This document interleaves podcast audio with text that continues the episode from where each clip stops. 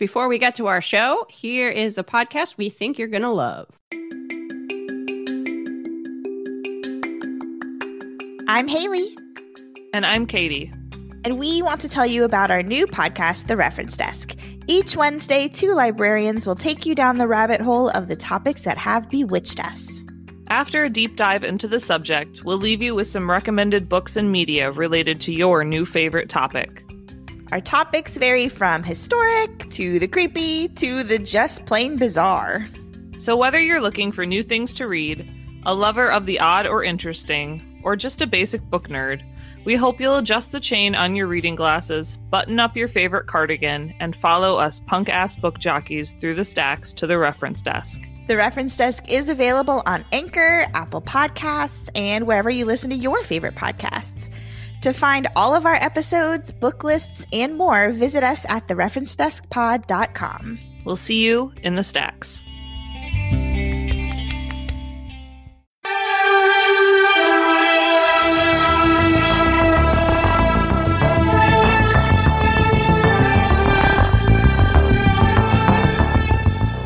Hello and welcome, friends and enemies. It's time for Perhaps It's You, your absolute favorite unofficial Unsolved Mysteries rewatch podcast. I'm Liz. And I'm Samantha. And I accidentally fell asleep before recording. So now I have no idea what's going on. I'm very frazzled. Hello.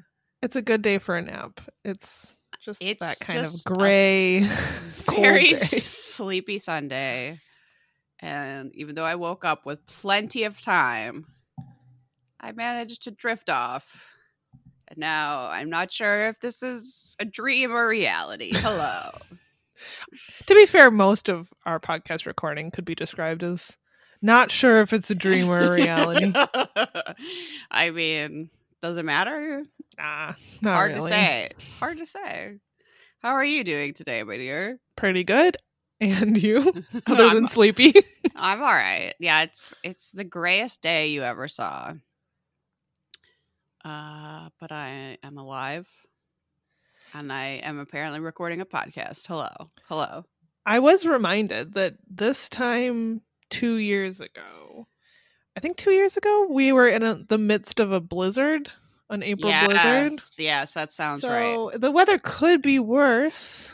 No, that I prefer this to the uh, monkey's curse blizzard we had not too long ago. Longtime listeners would will remember us complaining about that recording during a blizzard or whatever.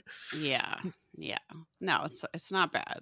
Um, do you have any updates beyond thanking the weather gods that we don't have a blizzard today? Thank you. Thank I you. have a, a brief but important update. okay. Payback is a MF.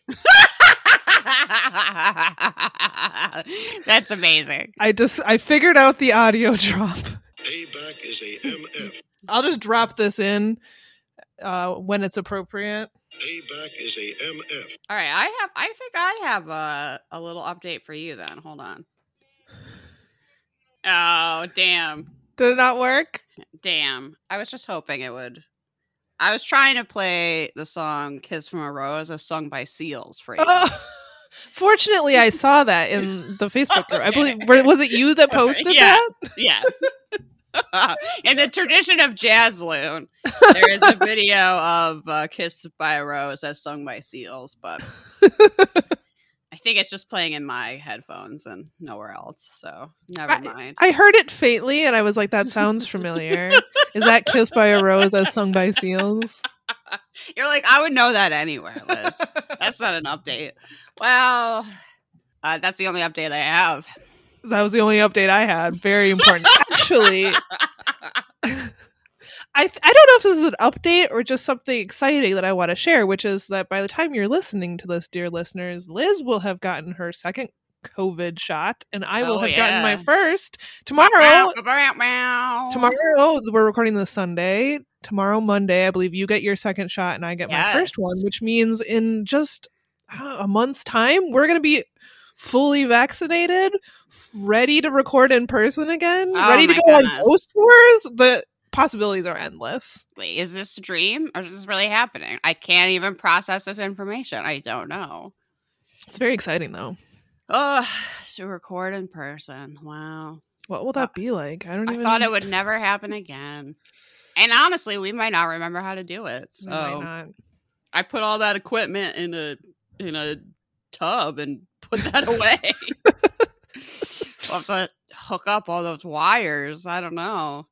Oh god, all the wires. There's so many cords. we won't remember what they do. Nope. Anyway, that's We- exciting. also, we never knew. well, Uh, that's true. it's fair. But we're here to show you that you don't need to know a lot about recording to have a very minorly successful podcast. Yeah, you can even do audio drops Payback Yeah. is if you just Google it enough. Exactly. Google is your friend. Where do we go from here? I don't know. I guess we could just start talking about the episode. Okay. Well, we're in season six, episode 12. If you're following along at home, you can watch that for free on YouTube. Um, yeah, season six already. Wow. It's hard to believe. I know. Samantha goes first this week, and I don't envy her at all. I don't envy any of the segments she gets this week. I warned her. They're usually the ones I would get. I was just about to say, usually I get the very pleasant, wholesome, and heartwarming lost love, and then you get some ridiculous military propaganda or some shit. Nope. Flip, flip it and reverse it. This week, Yeah. you have to deal with Robert Stack claiming that immigrants from Cuba are are hardcore criminals. Yay. Uh yeah, so we are this is a wanted. We're looking for Armando Garcia. For uh, he is wanted for drug trafficking and conspiracy to commit murder. So, we open this segment in Miami. Um like Liz said, we get a monologue from Robert Stack about how Cuban immigrants are flooding into Miami and how some of them are criminals. So okay, I forget the numbers he gave, but they were very specific. It was like this many immigrants have recently come to Miami, and It was this, in the thousands. and this number of them are hardcore criminals. I was like, what is that based on? That is so Nothing? weird. as yeah, far as I can tell. I feel like today we would recognize this as some racist dog whistle nonsense. I was like, hmm. what are we doing here? And then Robert Stack starts out. It's I, I shouldn't laugh, but it's outrageous. Like it's not subtle at all. And I want to know what constitutes a hardcore criminal instead of just a criminal. I want to know where he's getting these numbers. It's so weird. if the if this was even true, none of those thousands of hardcore criminals are who we're looking for. yeah, that has nothing to do with anything. Really has nothing to do with anything. And then Robert Stack goes on to talk about these race riots, which is done in such a way that makes you go, "Wait, is he cl- trying to claim that the Cuban immigrants are responsible for this civil unrest?" Yes. It's done extremely poorly. Yes. Uh, which, by the way, they are not. Um, Robert Stack fails to to explain that the the May eighteenth, nineteen eighty riots and civil unrest in Miami were the result of six police officers being acquitted for the murder of an unarmed black man. Uh, so there's that. I think if it was up to me, if I was choosing what segments to revive and uh, put on the interwebs in this day and age, I might have cut this one out. uh hasn't aged well. Never Been solved. is totally solved. Should never have been on TV in the first place. Super racist, terribly done, garbage. Yeah. So just for the sake of uh correcting unsolved mysteries, the like I said the May 18th, 1980 riots in Miami that took place in the black neighborhoods of of Overtown and Liberty in Liberty City uh were the result of four white Dade County police officers who were acquitted of manslaughter and evidence tampering following a Oh traffic stop in which they beat a black man to death. Oh my god. The victim was Arthur McDuffie, and he was an insurance salesman and a Marine. What happened was he was riding his motorcycle, which he was ri- driving without uh, registration or without a, a permit or whatever. The worst Um, possible crime. Yes, go yeah, on. Yep. And he also had a lot of traffic citations. He was driving without a license. He fled police officers and ended up crashing his his bike accidentally. Um, and they proceeded. There was actually six officers involved. All, only four ended up being charged with anything. They Oh beat him to death, and then to make it look like an accident, one of them drove their police cruiser into the the motorcycle to make it look like they Uh-huh. accidentally hit him, and that's what resulted in his death. And then an autopsy an autopsy revealed that it seemed like he was beaten to death. So they were charged with manslaughter and evidence tampering. One of them ended up admitting to uh, staging the scene, and when they were acquitted, uh yeah civil unrest broke out and that's what unsolved mysteries shows like aerial footage of like burning buildings and stuff and kind of makes it seem like cuban immigrants are responsible for this for some reason even though even mentioning them has really nothing to do with this mystery at all except that miami Uh. upped their police force by double and i'm not clear if that's unsolved mysteries makes it seem like it's because of the cuban refugees but whatever it seems like it was probably in response to the civil unrest although i didn't do a lot of research because mainly this segment just made me angry Wow, that is even more outrageous than I was aware of. And of course, the response to police officers killing a man would be to double the police force. right of course. Uh, not much uh, has changed uh wow. so anyway uh, this f- thankfully is a really short segment and my notes on it are even shorter so we'll get through this quickly Thanks for that uh, misinformation, Robert Stack. No kidding. So, like I said, we're looking for Armando Garcia. He became a Miami police officer as they doubled their police force. Well, okay, so Robert Stack wants you to think Miami out of control. It's lawless like- hellscape. Yeah, it's like uh, some post-apocalyptic movie. It's like Escape from L.A. Kurt Russell's gonna like surf on a, a on a wave of fire to get out of there. Uh, so obviously, obviously, they had to double the police force. There's no other way you can addr- address social problems, and that because of the urgency of doubling the police force, which was absolutely necessary, a few bad officers slipped through the cracks. A Despite the few. Fact that is telling me that they literally just killed a man for, of course, no reason. Yeah, it seems like the officers they had were also bad bad apples. yeah, it But seems like they had terrible officers and then they used them to train even more officers. Mhm, mhm. Huh. Well, it has no relation to life in Minneapolis today, and that's what no I parallels whatsoever. can take some solace in. Yes. We've come a long way. Thank goodness. yeah, this would never happen now. We've learned so much. Yeah, yeah, yeah. yeah.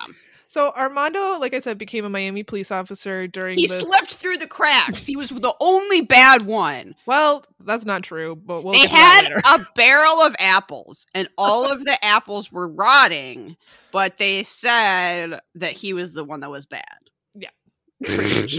Well, actually, we'll get to it. There's like 40 others, but whatever. Anyway, so he Unsolved Mystery says he soon became corrupt.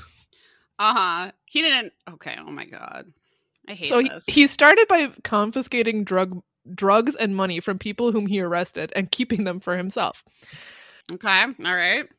Garcia and several other officers had this like thing that they would continually do, uh, knowing that it would be their word against the criminals. Of Huh, course. I wonder if that ever happens in any. Oh my! I hate this. Okay.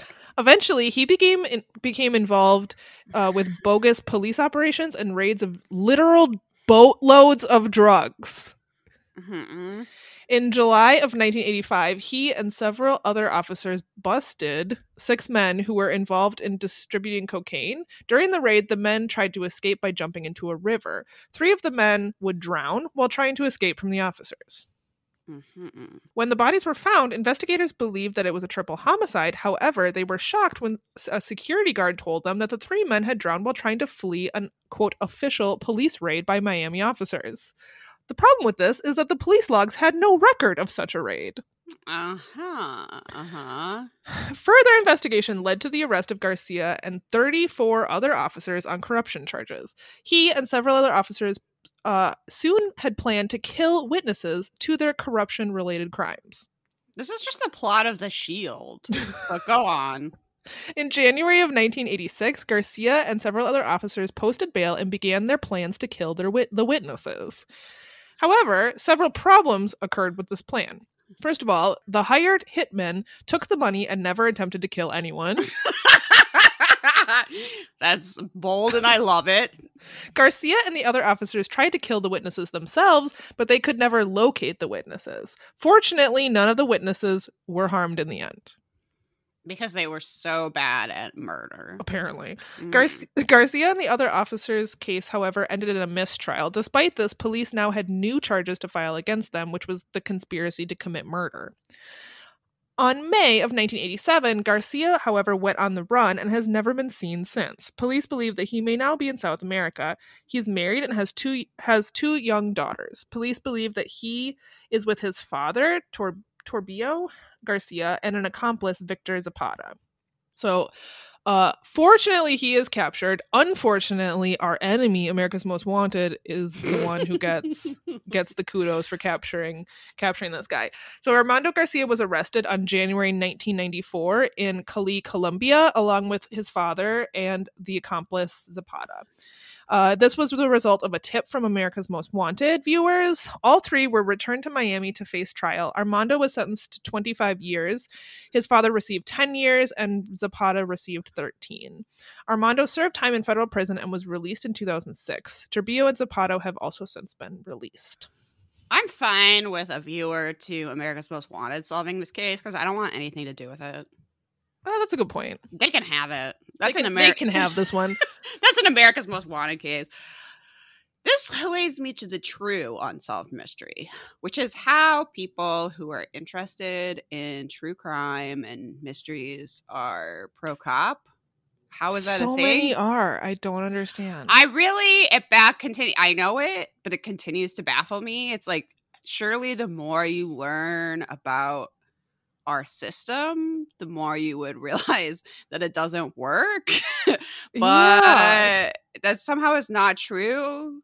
And people are like, no, the solution is more cops. And it's like, well, the Golden State Killer was literally a police officer, but go on. yeah, no kidding. And how many others out there? You know, all these the unsolved murders. How many of them are because they were cops or These crimes are so brazen, and they absolutely thought they could get away with it. And they're Yeah. one of the. This is a rare example of someone who didn't. Anyway, anyway, now we told we changed gears completely. It's a lost love. time. 180? Yeah. We are done with the racist propaganda. It is lost love time. This story originally starts off three days before Christmas in 1964 when Faith Marie Brown of Flint, Michigan, was out for a late night joyride with two friends. Tragically, the car crashed and the driver survived, but both passengers, including Faith, died. For some reason, we don't learn who the other passenger was, but I guess it doesn't matter. Yeah. Faith Brown was dead at 26, and she left behind seven children under the age of 10. Faith had been divorced twice, and this meant that the children ended up divided between five different families, which is very sad, but also I can understand how it'd be hard to find someone to take in seven young children. Yeah. I know.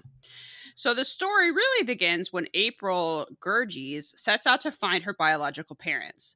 This is in 1992. She had been diagnosed with rheumatoid arthritis, which is a hereditary disease, and this inspired her to learn more about her birth family, which she didn't know anything about. All she knew was that when she was named Michelle Brown at birth and that she was born on September 18th, 1961. She goes to the county records office, and when she's asking about her birth, she can like see on the paperwork that she was born with a brother, Michael Brown, but she's actually not supposed to see that. and when she asks to like look at the documentation, they're like, "Oh, actually, that's confidential," which makes total sense. So she do, uh, learns that she had a brother, Michael Brown, kind of by accident. Three days later, she receives a letter from the county informing her that she actually had four brothers and two sisters, which was news to her. But there was no additional info or how to find them. Um, by coincidence, Mike Galloway was her best friend's husband, and he had also been adopted. So he was interested to hear about her search. So reenactment Mike has a mustache. Um, and it looks pretty good on him, I have to say. There's a few good mustaches in this episode, actually. I called it the good brother. Nice. Kind of giving away the twist there. Sorry, everybody. But and he kind of looks like Mike, but not really, which means that Mike's real Mike's actual mustache is unfortunately called less good Mike. Sorry, real Mike. Your mustache is not as good as the actor who played you. Anyway, so it turned out that Mike Galloway's name at birth was also Brown, and that he was also born. He was born in 1960. However, Brown is a pretty common name, so, and they didn't want to jump to any conclusions. But as they were talking about it the next day, they found out that Michael knew he had a sister named Michelle, which would be Michelle Brown, which was literally her birth name. Right. So they found out that despite knowing each other for the past eight years, they were actually brother and sister, which is pretty cool. Except for the fact that Mike kind of creepily tells us that it's good that they didn't meet first and start grading. And goddamn, we all agree, Mike, that is for the best. And he literally says, it would have been kind of shocking to have kids with your own sister, I suppose. Yeah, I suppose too. I suppose it Mike. This isn't Game of Thrones. He really could have kept that thought to himself instead of sharing it on national television with all of us, which is disgusting. we all got to do a collective. "Ugh." Ugh, all right, Mike. Um, so well, uh, ignoring that Mike is a tiny bit creepy, um, they begin to piece together t- information about their mother, Faith. They learned that she dropped out of school at 16 to get married. By 20, she already had four children, which, oh, oh my God, including two twin boys. This, I mean, sounds like the worst life ever, I gotta say. Oh yeah, you get pregnant again, and it's like, oh, you're gonna have two of them now. At twenty, so you're 20. No. Okay. Her husband, for some reason that is not clarified, did not believe he was the biological father of the twins and divorced her and took the children, which is odd to me. It's odd that he went, I'm not the father of these children, and I am taking them with me. didn't that end up being true? I think I wasn't clear on that. I might was- not have been watching that closely, so maybe I'm wrong. But I thought the twins did have the twins had a different had a different father. Maybe Okay, I'm wrong. I'm not really sure. I just assumed he was a controlling freak, but Why did he demand custody of them? well, probably because he's an asshole. He was like, These are not my children, and I am taking them. Goodbye. I'm like, Well, that doesn't make any sense. But they do break up in a really awesome mid century living room. So look for that. That's true. Um, April and Michael were followed by another man, but ended up taken away by the state for reasons that are not really clear. I'm just guessing she couldn't take care of them. Um, Faith also had another daughter, Shannon, who was the youngest, who she did have custody of at the time of her death. But of course, after she died, she was put up for adoption. So at the time of the segment, they were searching for April and Mike's father. April believed that her father's last name was Dennis. Um, and they are seeking to put together the pieces of their family puzzle. She also, April, now learning that her husband, her best friend's husband, is actually her brother, is like, is anyone else I know related to me? I apparently have a lot of siblings, and I would be like, yeah, that is unsettling. You would want to know. Yeah, yeah, yeah, yeah. So the fortunately this is all worked out. Uh four of the missing siblings were actually watching the initial broadcast and call in and by within 24 hours all five had called the call center. So we do get to see the family reunion which is the bestest fashion we have seen in a It's while. real good. I wrote down so many notes. Okay, so you have the the family reunion. Every, there's mustaches galore. Everybody's hugging and it's very excited. And then and then for some reason, Robert Stack's like, and then the twins arrived, as if they're like famous or something. We like see them There's like a red carpet. Yeah, we flash bulbs going off. The twins Kenneth and Keith arrive together, and they are fashion icons. One is wearing a cowboy hat and bolo tie, while one is wearing a trucker hat and a 70s polyester shirt. and they just strut in like they I own the place. I cannot understand what is happening.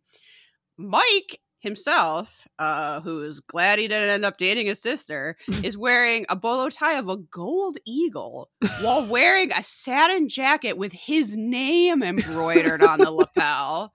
Someone, woman, is wearing a gold lame blouse. I'm not sure if that's Michelle. Someone is wearing a pink Western shirt. There's a purple puff sweat. I, it's all amazing. It's all the best fashion I've ever seen in my life. If I found any of these clothes at the thrift store, I would be so excited. I just wrote, I love it all. so they all seem super happy to get back together. And um, Yeah, it was sweet. I, I, wish I had this mystery. I know. yeah, I'm sure you do. Their yeah, their their mom had passed away. Um and none of them had like a lot of connection to her, but they sort of got to learn about her from meeting their other siblings and the rest of their family and I'm glad that they got that bond later in life. It's cute. It was cute. I enjoyed it. It's very different than the first mystery and very different than the mystery we go to now as I hand it over to Samantha. Thanks.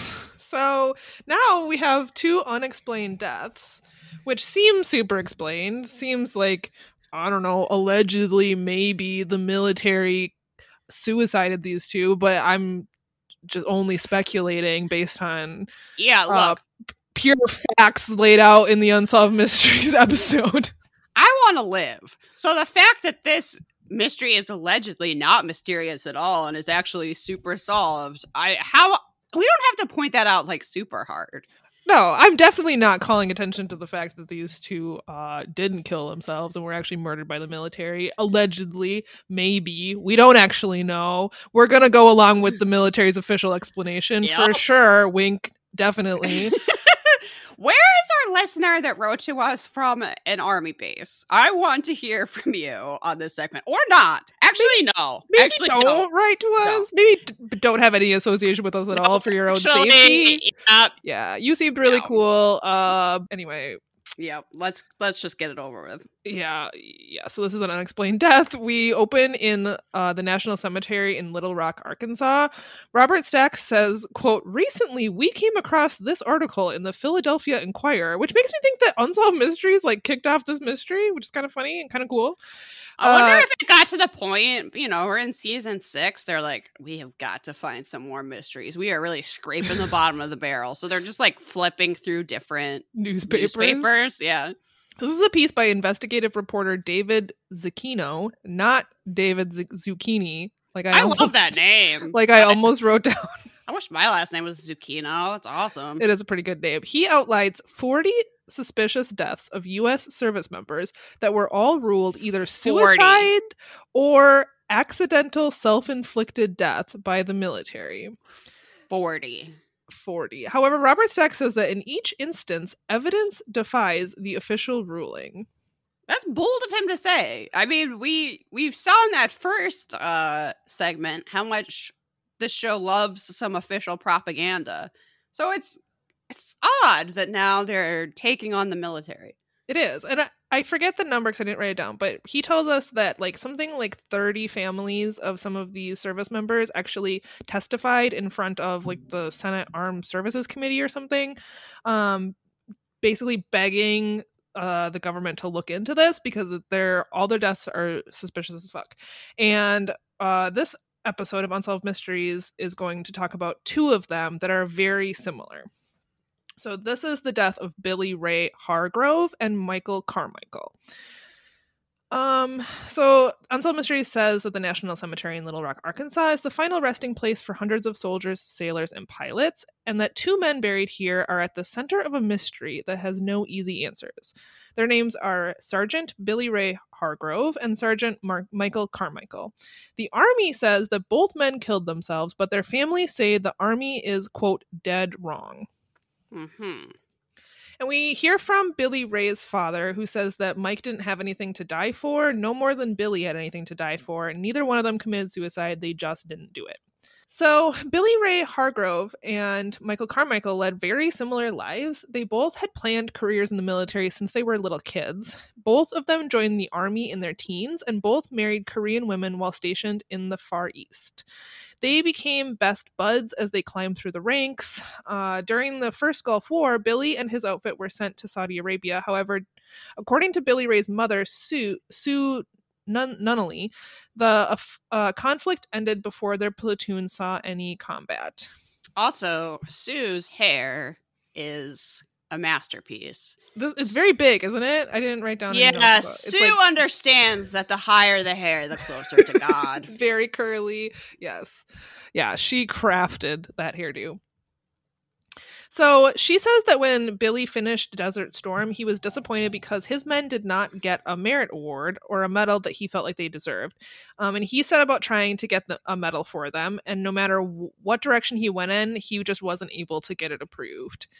Um, so like we get this reenactment of him going to his superior officer and asking for uh the him to sign for this medal and he said because your platoon didn't see any conflict i'm denying your request. And we don't really get a lot more details about like why he thought like what they so it's it sounds like they got there and the the conflict the combat was pretty much over and so i'm not exactly sure what they did that he thought merited an award.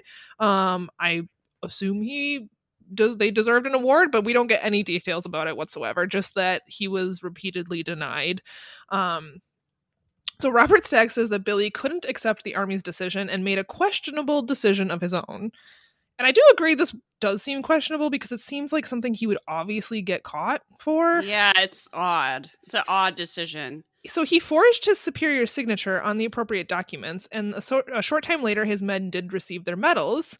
However, when he in 1991, when he arrived in Korea for another tour of duty, he was promptly arrested at the airport by military police. And it's like, uh, yeah, of course you were. Like Yeah. your superior isn't going to notice that you all got the the awards he clearly denied.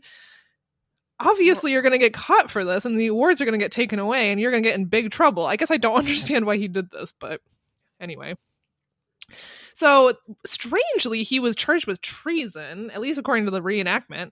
Uh, he- the guy who arrested him said, "We're arresting you for treason." I'm guessing the army takes forging your superior officer's signature very seriously. Does it seem like treason? I mean, just to get your I your men a medal? I mean, I'm guessing that they would consider that treason no matter why you did it. Uh, maybe. I don't understand the military. Yeah, I don't know. Maybe people in the military are like, "This is a crime of the highest order. How dare you?" I have, n- I have no idea. It doesn't seem that serious to me. I mean, it seems serious, and obviously you're going to get in trouble for it. But At a normal job, you would get fired. right? But at a, in the military, I don't know. in the military, you're apparently court-martialed. that actually that tracks. Yeah. so you're court-martialed yeah. and charged with treason, which is what Billy was facing. Unfortunately, at the same time his marriage was also falling apart, Billy Ray's mother, Sue, says that Billy and his wife were fighting often. She said there was a lot of jealousy. She was constantly accusing him of having a girlfriend and having a child somewhere. Uh, I don't know. We don't- was We're true. actually told that that's not true, but Yeah. okay. no idea. His mom actually says, "I'm not sure. It, uh, it wasn't true at all." Uh, but anyway, they were fighting, and it seemed like they were on the verge of divorce. On February 20th, 1992, Billy missed a summons to report to duty. Even after one of his fellow sergeants informed him that he was late, Billy never reported. Instead, he set out with his dog for a walk. 20 minutes later, Billy's wife heard the dog barking. When she went out to see what was going on, she found Billy hanging from a tree by an elastic parachute Ugh. string. That seems like a very bad material to hang yourself with. It does. I thought that too when I was watching this. Something stretchy? No. Ugh, that's not going to work well. I like that uh, that he was charged with treason, but still asked to show up to work. He was like, "Nah, fuck that. Fuck you. I'm not showing up to work. I'm Yeah. already accused of treason. How much worse is it gonna get?" Uh, right. it- And the, it got worse. It yeah, unfortunately it did. So a suicide note was found in his pants pocket. It read in part, quote, "My life is really screwed up now and I just don't know how to fix it. I've been thinking a lot about taking my life for a long time now." Sue, however, his mother, doubts that her son wrote the note because the ri- handwriting looked nothing like his. Hmm. And even the army acknowledged that the note might not have been in Billy's handwriting. Even so, they ruled his death a suicide. That's a weird acknowledgement. Uh huh. According to Billy's mother, they concluded that he had been depressed about his upcoming court martial and divorce. She said, quote, he was not the type of person to commit suicide no matter what, especially putting a rope around his neck. I could just not believe it, and I still don't believe it. Something happened to him, but he did not commit suicide. The thing is, I might believe this was a suicide. I think families often have trouble accepting their loved ones commit suicide and you know things were maybe not going in a great direction for him. I would believe it more if we didn't have this second uh uh episode. Yeah, the second one in this this which is basically identical to what happened to him. Also, the autopsy report contained evidence that it may not have been a suicide. Billy had cuts and abrasions on his face, hands, and knuckles. His mother thinks that he may have been involved in a fight before he died. So it seems like there was mm-hmm. signs of a struggle on his body, which you wouldn't expect to see if he was just out walking his dog and then decided to hang himself from a tree. with the parachute cord he Where- had with him Yeah. What? Was he using it as a dog leash? I don't understand. so he was laid to rest on uh, March 4th, 1992. One of the mourners at his funeral was his friend Mark, Mike Carmichael. And Billy's father recalled a conversation he and Mike had. He said, quote, I when I finally met Mike, it was at Billy's funeral when he brought Billy's body back home. And he told me, he said, Well, give him hell. They're gonna make him pay. The SOBs pay for what they done. Mhm. So basically, Mike Carmichael was like, this was no suicide, and he told his father as much. So after the service, Mike re- returned to the Hargroves house with Billy's family, where he also spoke to uh, his Billy's mother. She said, He looked at me and he promised, and he told me that if it was the last thing he ever did, he was going to find out what happened to Billy Ray. Unfortunately, six weeks later, Mike was also found dead. Mike's uncle, Oscar Carmichael, served in the Marines for 20 years, and he said that Mike believed there was a larger conspiracy involved.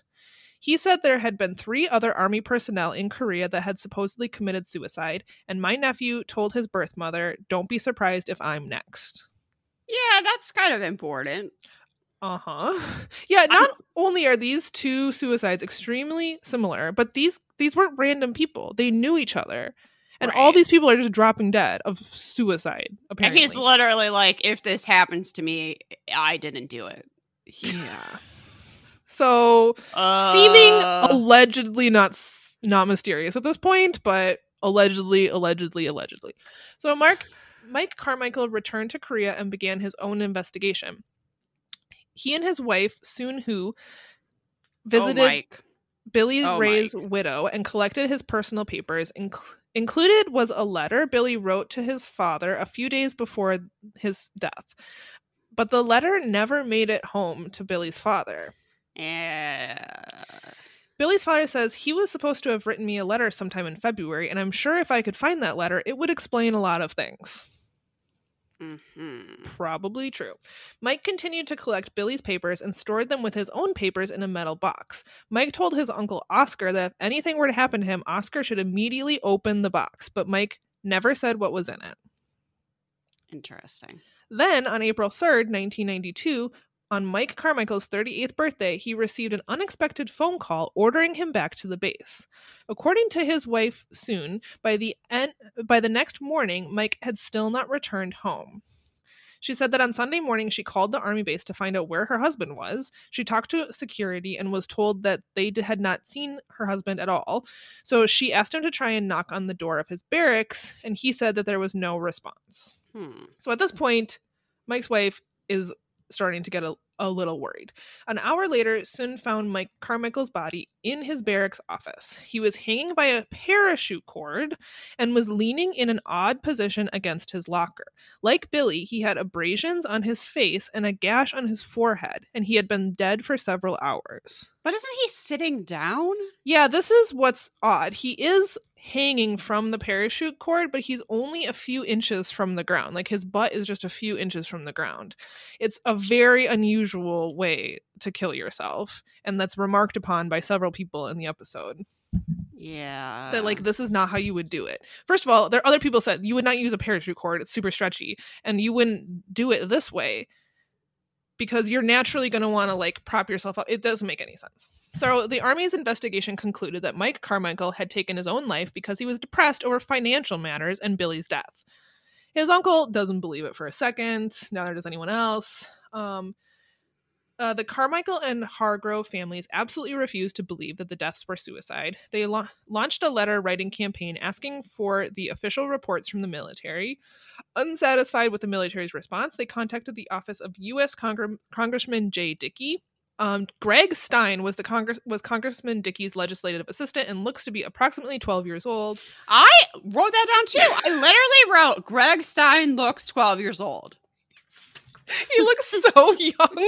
I'm sure he's has, he's very. It seems like he's very accomplished and he did a good job investigating this. But goddamn, he looks like he can't even drive. Do you have No. a Do you have a driver's license, Greg? No. He's he must be a child genius that graduated high school at six. Definitely. And he so he's quoted as saying, even the reports that I could get were lacking in the photos of the crime scene. Other things were withheld or whited out for unknown reasons. And after looking Hmm. at it, I didn't think that they took into account all of the different aspects of the case. So it seems like they maybe didn't hardly investigate this at all. They being Hmm. allegedly the military. So Congressman Jay Dickey says that he believes there's been a cover up. He says, quote, I don't want to accuse anyone at this time, but the reason why there would be a cover up, I don't know. That's one of the things we want to find out. But I happen to think that if we open things up, we'll find an answer. Hmm.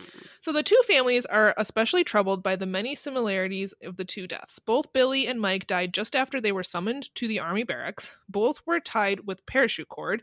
Both had cuts and abrasions to their faces and hands, and both men were found hanging just inches from the ground.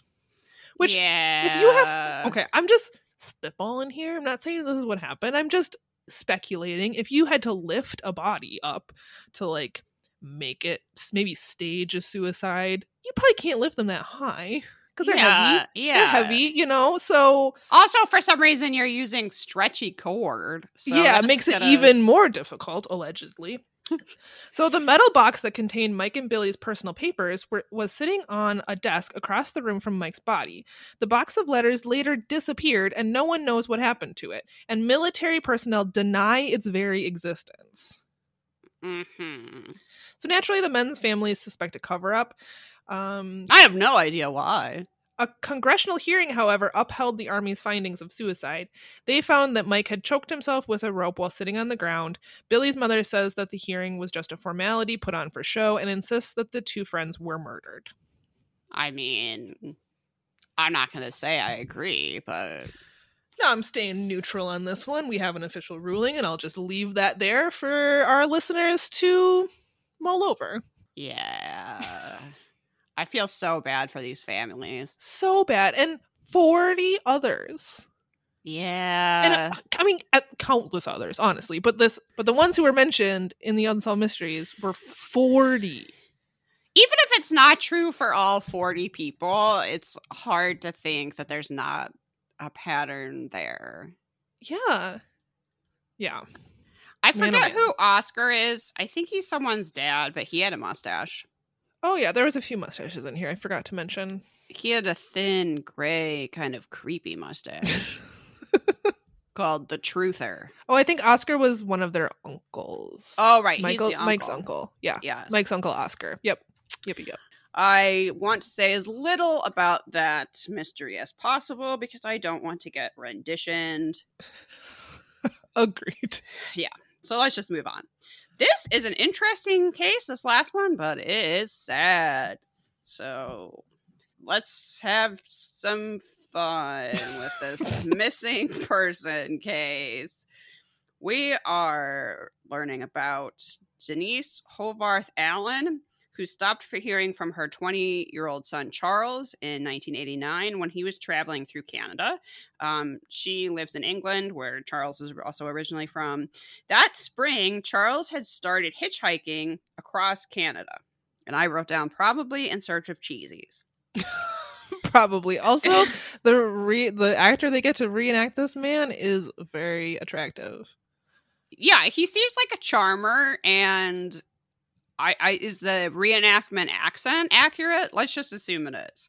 So his original plan was that he was going to hitchhike across Canada and then fly to Hong Kong in August to celebrate his 21st birthday with his mom Denise and his stepfather. So he had always been pretty close with his mother. She had him pretty young and uh, they had sort of a Gilmore Girls relationship.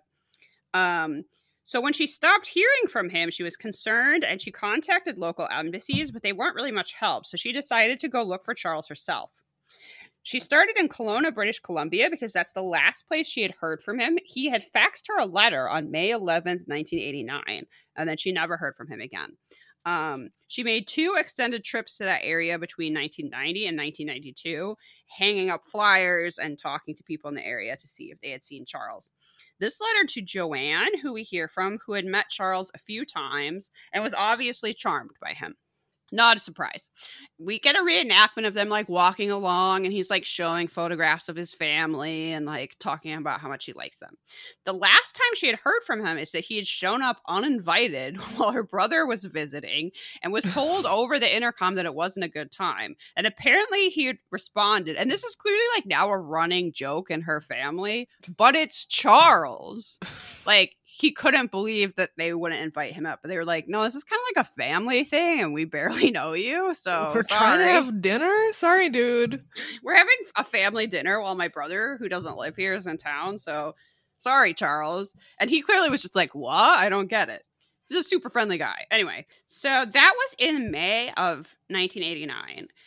He had been staying at a campground, which we are told is in an unsavory part of town. And hilariously, when they do a reenactment to show us that it's an unsavory part part of town, that is consisted of a dude sitting on a motorcycle and old people pouring coffee. Which- Unsavory. Uh, very disturbing. So the mom was like scared to go look for him there, but eventually she did, and she went to talk to the campsite manager that told her that Charles had abruptly left in May of 89, leaving his tent and his possessions behind. Most of them have been dis- disposed of already, but they were able to give her a few remaining items, which, at least in the reenactment, were a watch and a rosary. At this point, Denise went to the police station apparently the police officer she spoke to told her that her son was probably dead and they would never find his body but that he would contact interpol to see if they could get his dental records. What an asshole. i know. So then we get a statement from a police officer saying i don't know who said that and i apologize because wow that's really not how this should have been handled. So in march of 92 Den- denise was in town looking for her son and she was shocked to find a letter shoved under her door that was quote scrawled in a rough hand. And it said i seen your son in the paper looking i seen your ad in the paper looking for your son. I seen him may 26th we were partying. Two people knocked him out but he died. His body is in the lake by the bridge. So lake okanagan i probably said that wrong just outside of town is one of the deepest lakes in the world which made this slightly complicated. Uh, volunteer divers immediately got to work, but after five days, they hadn't found anything, and Denise got another note saying they were looking at the wrong side of the bridge. So one day after moving their location, um, they did find a body. However, despite preemptive reports in the newspaper saying that this was Charles, it was not. It was actually a 64 year old local resident who probably committed suicide. This leads to a leap in logic I'm not entirely sure about. The police now believe the notes were hoaxes and that finding the body was a coincidence. I'm not quite sure why they decide that because we still don't know what happened to Charles. I'm sorry to tell you. Um, so I don't, anyway, there's no way they know that because we now hear from a man who came forward to say that he saw Charles at the campsite where he was also camping there, that he used to have coffee with him in the morning and he would play with his son. And he described Charles as very friendly, quote, perhaps too friendly and a little naive. Um, this man was named Gino, and he is our MVM. He has a gigantic mustache called Mega Man Walrus. it's huge. And I don't know. Gino seems like a fun guy. Uh, I'm not sure what like too friendly means, but whatever. Um, so he had last seen Charles that at a, was apparently a raucous party at the campsite. The next morning, Charles was gone. Was gone, but his things were still there. The police now believe that okay, so everybody's last recollection of Charles is in May. That's when his mom last hears from him. That's when Joanne says she he, he last came to her apartment. That's when this guy says he last saw him at the campsite. That's when the camp manager says he was just gone and we got rid of his stuff. It's sad to me that neither Gino nor the camp manager thought to contact the police that this guy had just left all of his worldly possessions Disappeared. at his campsite, apparently, including things that seem valuable, like a watch. Okay, so all of those things are in May of 89. But then the police believe that Charles went to Joanne's place in July, two months after leaving the campground and writing his mother. I have no idea how they come to that conclusion. It's not supported by anywhere else, and it doesn't make any sense to me. No. So they that led them to believe that he may have intentionally cut uh, off ties with his family. Oh my god. He Why? seemed to love his family. He was so close with his mom. Okay, he literally meets a girl while on vacation and is just talking about his mom. That's not a guy that's going to cut, cut off ties with his family. Also, he's faxing her letters. He could have gone to Canada and never talked to her again easily. Yeah, But instead he's- no sense. He's he's at a campsite but tracking down a fax machine in order to send his mom letters. No, they just don't want to look into it. That doesn't sound like a guy that doesn't want to contact his family to me at all. And I don't understand how they come to decide that he actually last went to Joanne's place in July. That doesn't match up with where was he staying then? Yeah. This doesn't track at all. It doesn't seem like he has enough money to like go to a hotel or something, and he just left everything he owns at the campsite. I don't, I find it very annoying. Um, there have been maybe 200 eyewitness sightings of Charles, some as late as June 92. However, we know that's not very accurate. Particularly, these people, none of these people would know Charles, right? So they've Right. seen a guy that looks like Charles, or they saw a guy with an English accent. I don't know. Sadly, there's no update. We don't know what happened. Denise basically spends her whole life looking for Charles. She was part Ugh. of some let me let me see this on Unsolved Mysteries wiki. She's part of some um choir of like people who have missing family members. Oh my god. Okay, this is from Unsolved Mysteries Wiki. Unsolved. In 2010, the Serious Crime Unit listed Charles as deceased. In 2015, Denise noted that her trip to Canada in search of him would probably be her last one. Okay, so she has been going since 1990. Oh my god. She spends 25 years going to Canada and looking for her son. Um, that that would probably be her last trip due to health problems and financial difficulties. In 2017, she appeared on Britain's Got Talent as part of the Missing People's Choir. if if Charles was still alive, he would be 51 today. I Ugh, I have chills. This is terrible. Um, I think there's absolutely no way Charles is still alive. I think there's no way he wouldn't have contacted his mother and all Oh, I think he was murdered at that party after some altercation with someone and thrown in the river. Yeah, I think that this letter that the police just dismiss as a hoax when they don't find his body, that that lake is extremely deep. And I don't know if it connects to anywhere else or if there's any sort of current. But after they found one body, they stopped looking. Yeah. That just because absence of evidence isn't evidence of absence. That doesn't mean that his body is not in that lake. Yes. And the person writing those notes was invested enough to be like, you're looking in the wrong place. I'm guessing he died like accidentally at that party. Maybe That there was a too. Yeah, maybe they were doing Maybe- illegal things and someone was maybe there was a fight. Maybe he drank too much. Maybe he fell and hit his head. I don't know. But people felt like they had to get rid of his body, and to some degree felt bad about it enough to ho- try to leave the mom in the right direction. That's my guess. I don't know why the police just dismissed that. Um, it This seems like they someone should- knew something. I was just about to say the same thing. Someone knows something. This is one of those mysteries that should be added to the reboot. And, like, yes. Dredge that lake again. Yes. Oh, poor Charles. Just just a young guy that was like out to explore the world and have adventures and hit up hit up women by talking about his mom and Oh man, yeah. I can't Man. I mean I, I look, I don't I don't manage a campsite in an unsavory part of town, but I feel like if someone just up and vanishes and leaves all of their earthly possessions that maybe you should report them missing. Uh You don't manage an unsavory campsite where people are Ah. drinking coffee. Yeah, yeah. Where old Canadian women pour coffee into metal pots. Oh, my worst fear. Um, he seems like he was a really nice guy, and his mom clearly loved him. He was so loved. That's such a shame. God damn. I know. I know. Well, And I don't know. Canadian police do better. I'm not impressed. No, definitely not. Also, just being like, look, your son's dead. We're never going to find the body. I barely know why you're here. She was You like, wow, Bumble records? Maybe we can send you those. wow, c- welcome to Canada indeed. All right, should we rate this episode? Uh, This is going to be a challenge. Let's do it. Yeah. Okay, so mysteriousness is our first Pretty category, mysterious. and I do think it's mysterious. Yeah. Pretty mysterious. There's a case we're not even going to comment on. and we don't know what happened to Charles. So, pretty mysterious. Pretty mysterious. Reenactments. Mm, I thought they were fine. I don't mean, know that anything stood you're- out. you're into reenactment Charles, so maybe that gets a thumbs up. I was gonna say the casting was pretty good, so maybe I'll give okay, it a thumbs up. yeah, yeah. Um. Oh, fashion. I'm Fashion. feel like I know your I've your rating. never, I've never taken so many notes on fashion. This This gets good. two thumbs up. This is great. Yep.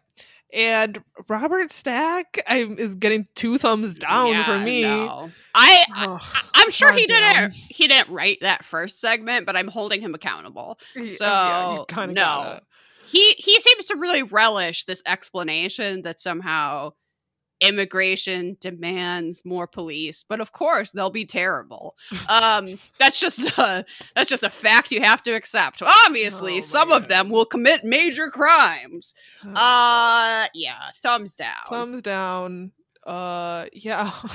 on how do you want to rate this one on a Robert Stack scale? We can give it anywhere from zero to five Robert Stacks. I mean, a mixed bag if ever there was one. I'm, re- I think I feel better about this episode because I did not have either of your mysteries.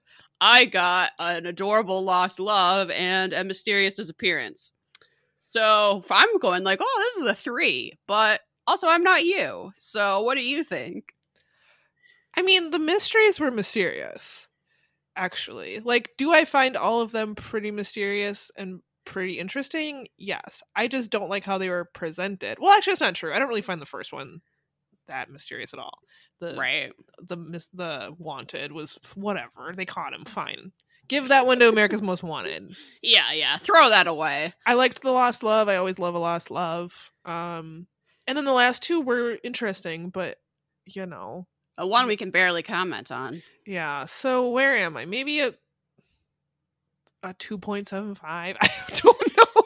Sure. Yeah. I I, I I would give say it five racist Robert Stacks. Oh, absolutely. Seven five regular Robert Stacks. I think that's totally fair. Yes, I really see where you're coming from. Ugh, Um, damn, we'll just forget this whenever happened. yeah, don't show it to small impressionable children, please, No. please. You're like Liz. I don't show my children unsolved mysteries. Well, that makes you different than my parents. So you want your kids to grow up like us or not? they're like, oh God, no. I'm like, well, good choice. Okay, that brings us. Now that the military has not killed us yet, we get to give some recommendations. Since we're still alive, since we're still kicking and breathing, I can recommend to you a book. Ooh. This is nonfiction. This is the book Scream Chilling Adventures in the Science of Fear by, what is this author's full name? Margee Kerr. I didn't know a ton about this book. It just sounded interesting. I checked it out from the library. I really enjoyed the first half of it. So, this is a psycholo- psychologist, I cannot talk, who works for a popular haunted house and realizes that there's not a lot of science about why people seek out things that are scary. Like, Mhm. what is the appeal of roller coasters, scary movies, haunted houses, stuff like that? There's a lot of science on, you know, what we find scary and why, but there wasn't a lot about like why people would actively look for and find joy in scary experiences. So this book is mostly her purposely going to do some scary things like ride the world's tallest roller coaster and she goes to this tower in Canada that's really high up where you're like on this bungee thing you're like basically like hanging off the top of a high building to like for fear of heights she gets she goes to an old haunted prison um to spend some time in solitary confinement and also to like look for ghosts and i thought all of those things were super interesting she talks about like what is being stimulated in your brain and like why you would like that and how knowing that you're actually like in a safe environment to like it's very different than just like you know actually being scared of something and Sure. Right. stuff like that. And I found that all super interesting. There's a part of the okay. So that's the first part of the book. Um in physical thrills, where she does a, a like drop, um, sphere of heights. Then we do the part two, psychological thrills. So being psychological chills, sorry. Being alone in the dark, exercising the ghost, Little House of Horrors. That's like a uh haunted house she goes to. I'm less in- invested when we get to part three real fear. So this involves some tour is the, the, the the first part involves some tourism like going to the tallest roller coaster and whatever. But the real fear part i'm not sure i'm totally on board with this. It seems kind of tacky. She Oh. goes to the what it sometimes referred to as the suicide forest Oh, Japan No. to to con- to confront her fear of death. And then she goes to Colombia just because I guess there's crime. oh my god. So I was very interested in this book and had recommended to a lot of people having read like the first part. And then I got to those parts and I was like, I don't really know that this is appropriate. And she just kind of acknowledged her privilege of like that she gets to just travel to Colombia and leave and it's not really the same and whatever. I was like, yeah, but you're still doing it. But then at the end, it's like, well, I used everything I've learned to make the scariest haunted house ever, improving people's lives. And I'm not sure I quite. Wait, wait, what? She like really congra- congratulates herself on make. Okay, let me find a. I honestly do recommend this book. I found it really interesting. It's just the longer that it goes, I've read more books I'm like, like, for sure. the more I was like, this is from the very end before the afterword. Years ago, I became a sociologist because I wanted to make people's lives better. I wanted ways, I wanted to find ways to end the hurtful and impacting da- damaging impact of prejudice, discrimination, and abuse ro- rooted in fear. I never thought I would accomplish that in a dusty basement with a knife in one hand and a black bag in the other. a little self-aggrandizing. That's the end of the book. She she's like, I took all this on knowledge and I made a haunted house, the greatest human achievement of all time. okay. I mean, I'm sure it's a great haunted house, but it's a little bit self-aggrandizing Didn't you know that that that has an impact? Oh on my god! racism somehow. Yes. Yes.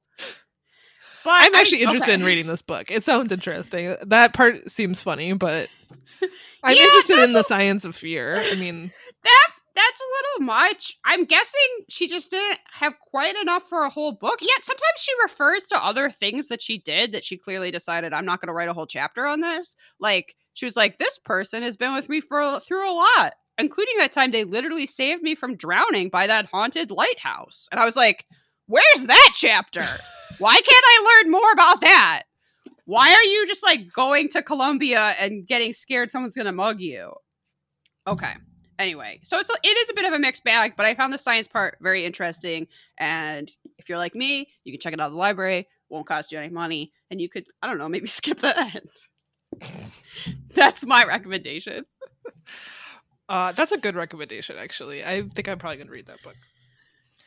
Um, I have a recommendation. So I struggled to come up with a recommendation, like we talked about multiple times. I'm just not trying hu- out it's a lot of new rough. things lately. But I realized that I'm trying out this app and I'm liking it so far. So I'm gonna give this like a hesitant recommendation and then maybe update our listeners in a few weeks or months when I've used it for a little bit longer. So Mhm. uh, in one of my gardening groups, someone recommended this app called Greg. I don't know why it's called Greg. It doesn't seem to stand for anything. I i think it's funny it's I do think it's funny. It's literally G R E G, and it's a plant care app. okay So I, despite the fact that I love plants and own probably over a hundred house plants at this point, I do actually struggle to remember to water them, which isn't the worst problem. House plants, I feel like die most often from like overwatering, but Sure. I've had some plants suffer from time to time from neglect. And so I saw this recommendation for this app called Greg, and it's like so it's supposed to use artificial intelligence to like learn um like your plants water individual watering schedules and send you reminders when you should water your plants. And okay.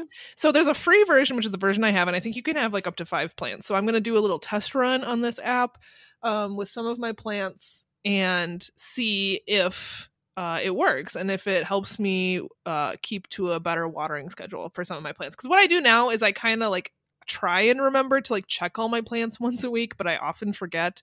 And then a couple weeks will go by, and then by that time, some of my plants are very parched. So I'm like, you know, maybe this will work. Maybe I can like test this out on a few plants and have it remind me when to water them and see if if they uh, appreciate it. So I do so far like the app. It has a good interface. It seems to like have a good like like photo recognition system. Like I like you take a picture of your plant and there's a ton of information that you give it about your plant like what kind of pot it's in um, how big the pot is how often you water it like bef- like previously like when was the last time you watered it? All kinds of stuff.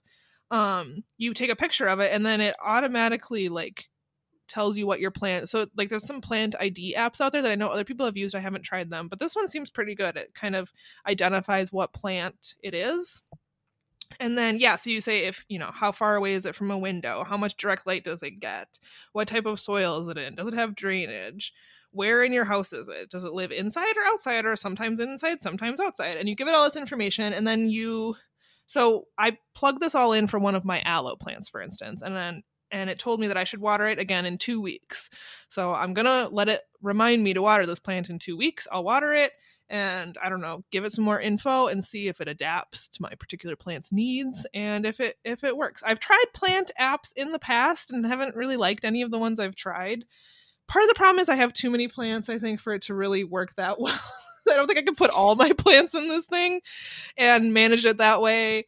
But I feel like maybe some of my plants that I struggle because especially plants that don't need water that often, like maybe once a month, I have a really hard time remembering to water them because it'll be like Sure, three or sure. four weeks ago by and I'll be like, when did I water that plant last? Doesn't need water? It's a little damp. I don't know. It's it's hard. Even for I, I feel like I'm a seasoned plant professional at this point, and even I struggle with some of those things. So Greg the plant app, I'm trying it out so far. I like it. I can give you you all an update. Um maybe I'll But you can this is- only put in five plants. I think so. You can pay. There's Greg, and then there's Super Greg, okay. and yeah, the free one only gives you four plants, and then you can do a trial of Super Greg, which I have not. I'm not Mm, going to do at this mm. point. If I really love this, I don't know how much it is. Maybe I'll pay for it. Maybe I'll say nah. But but yeah, Super Greg. That's amazing. it i like the all the little plant like icons and stuff on here are really cute um i do think it maybe does more than just remind you to water your plants but that's how i'm using it at the moment so we'll see well, this is a great reminder to me to water my plants. And it can be a reminder to our listeners as well. Also to dust the leaves of your Yeah, plants. you let that, that let that light time let that light in.